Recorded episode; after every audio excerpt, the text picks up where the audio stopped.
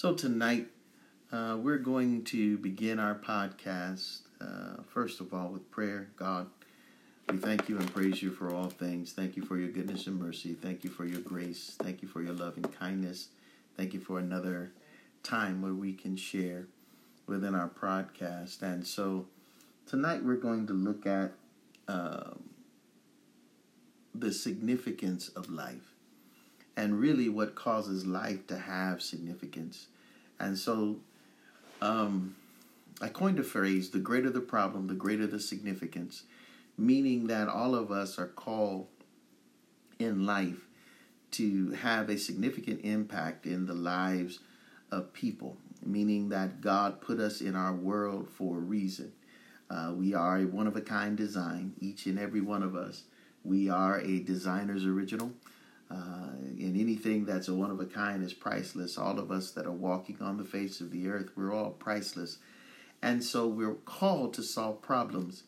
Uh, what amazes me more than anything else is that I'm called to solve problems. But what keeps me moving forward is the fact that there is going to come a day that there will be no problems to solve. And so that's that's what uh, just just boggles the mind. We live in a we live in an imperfect world. We live in a world full of problems and issues. And we have the answer. You have the answer. I have the answers to the problems within our sphere of influence. And so, if we just really allow God to use us, uh, we can really um, impact our world in a wonderful way and solve the issues and problems of our world. And so the problem is that most believers don't know that they are called to be problem solvers. Most of us run from our issues. We run from the situations we find ourselves in. We run from the circumstances that we find ourselves in. Instead of running to it, we run from it. And uh, the reason why we run from it is most of us don't like confrontation. Most of us don't like rejection. We don't like the fact of going through certain things in life that we feel are unnecessary, even though we go through it anyway. And so instead of running to the issue, we generally run from it. And so uh, I am learning more and more the older I get that I cannot run from my problem, I must run to it. Uh, simply because you run from it, it, it still doesn't change it.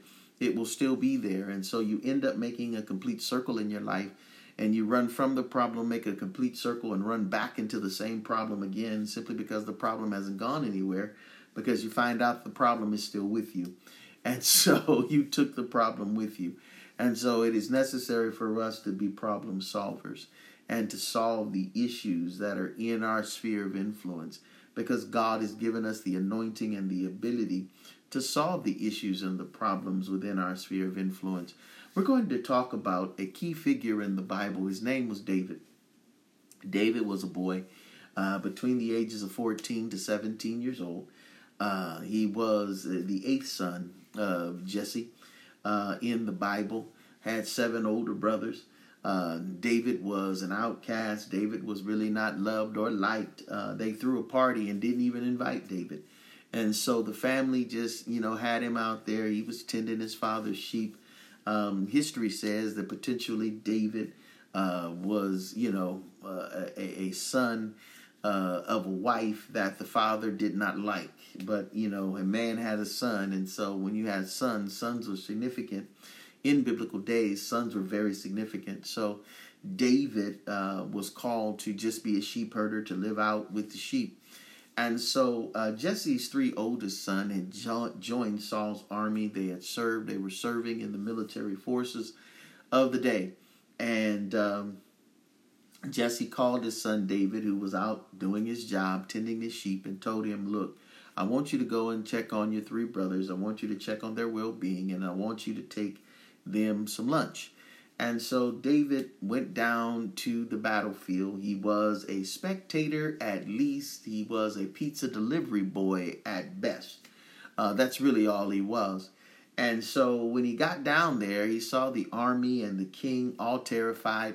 Generally, all the armies carried all of the goods, the wealth, and uh, everything with them simply because it had to be put under protection.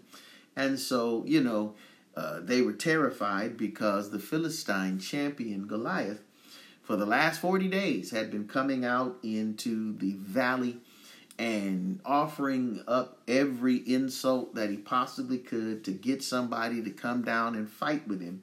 And basically, what he said was this He said, Look, there's no need. Here's what Goliath said there is no need for all of us to die. All we got to do, I'm the champion of the Philistines. Send me down a champion of Saul or the champion of Israel. We'll fight together. Whoever wins, then that group of people will be the other group of people slave. Now, you must understand something. Goliath was a massive individual. He was nine feet in a span, meaning he was almost 10 feet tall. He had on about 200 pounds worth of armor. The, his spearhead weighed between 15 and 18 pounds. That's what he threw at you. And so this dude was massive. But he had been trained to be a warrior since he was a boy. He was unbeatable. And so Israel had nobody that large. Well, Saul, Saul, the Bible says, was head and shoulders over every man in Israel. So um, he had to be uh, close to seven feet tall himself. So he was a big guy. He was a big man. But he was scared. He was terrified. He was the king. Everybody was terrified.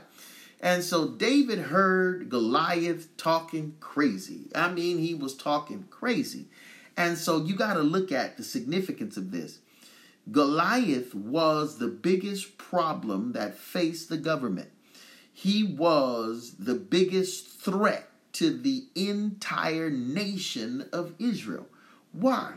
Because he said whoever won the fight, that other nation had to be the slave of the of the champion who won.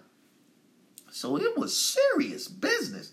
I mean, Goliath was the biggest threat. Goliath would be to us what COVID 19, Goliath to Israel is COVID 19 is to us. Meaning it was serious. It was a very serious thing happening and a very serious thing going on. And David hears him talking crazy, and David inserts himself into the problem. David, like, what? What is he saying? Who is he talking to? Now, David is taking the threats of Goliath personally, but David is not in military service. He's not in the army. So, Goliath really wasn't talking to David, but David took it personally. David really didn't have a dog in this fight, but David put his dog in the fight. And he told the king, Look here, I got the solution to the problem. I'm going to go down and I'm going to kill this fool for all of us. And everybody looked at David like he was absolutely crazy. The armor Saul wore, that Goliath wore, was heavier than David. so David had as much chance to win a fight with Goliath as a snowball in hell. He had no shot. I mean, it wasn't even an inkling. I mean, it was not a, he never in a trillion years. If he lived to be a trillion years old, he could not beat Goliath in a hand to hand fight.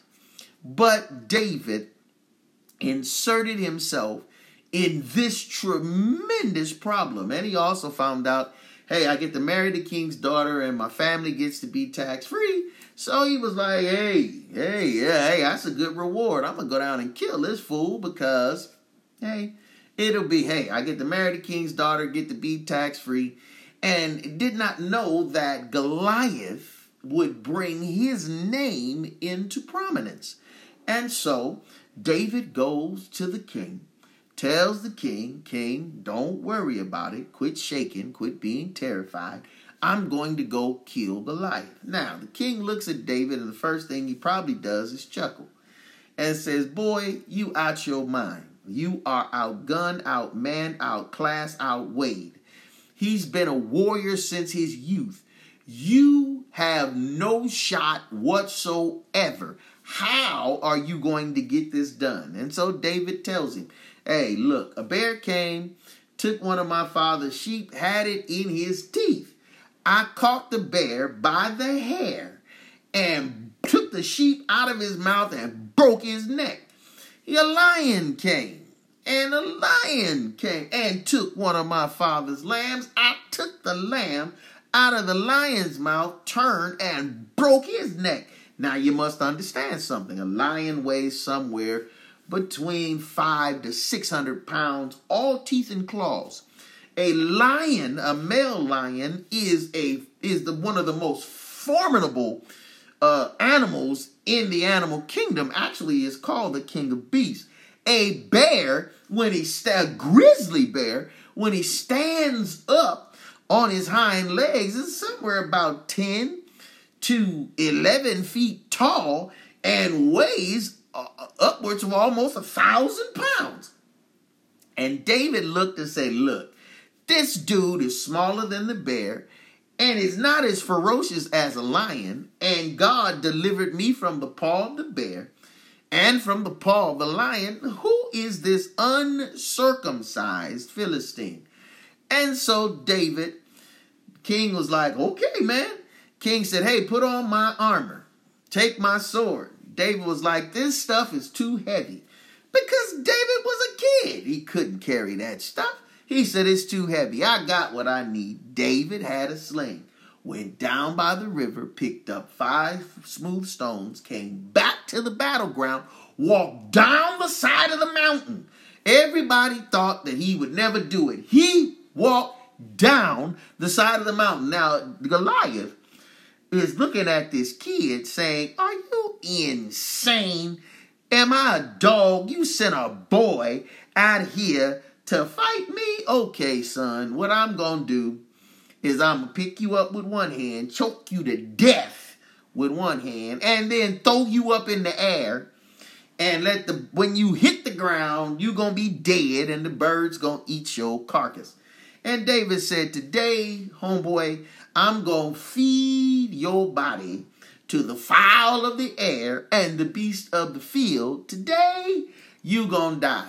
Today, you are the problem, and problem, you're going to die.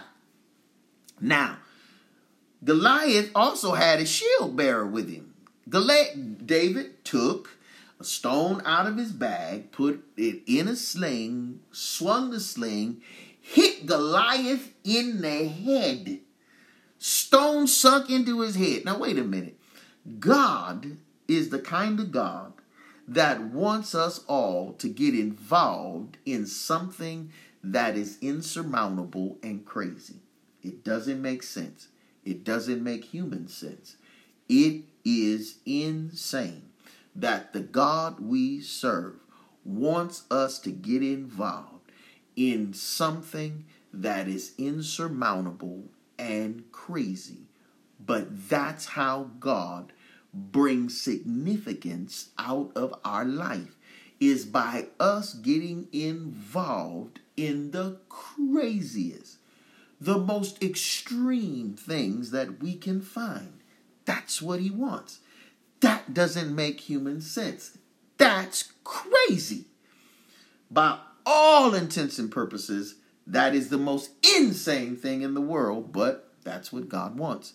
And so, I'm telling you, like I'm telling me, if you find yourself in the throes of a battle that is, it looks like, it feels like you're going to lose, you're already losing, and you cannot win, you are in the right place.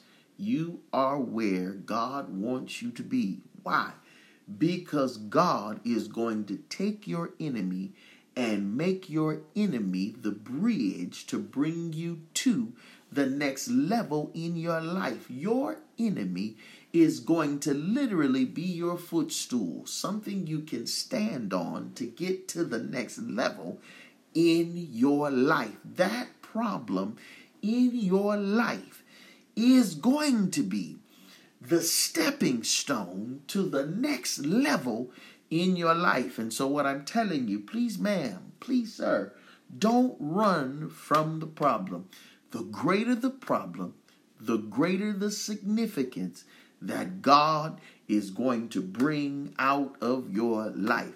Literally, David didn't even have a sword. He had no ability to cut off Goliath's head, but Goliath had a sword.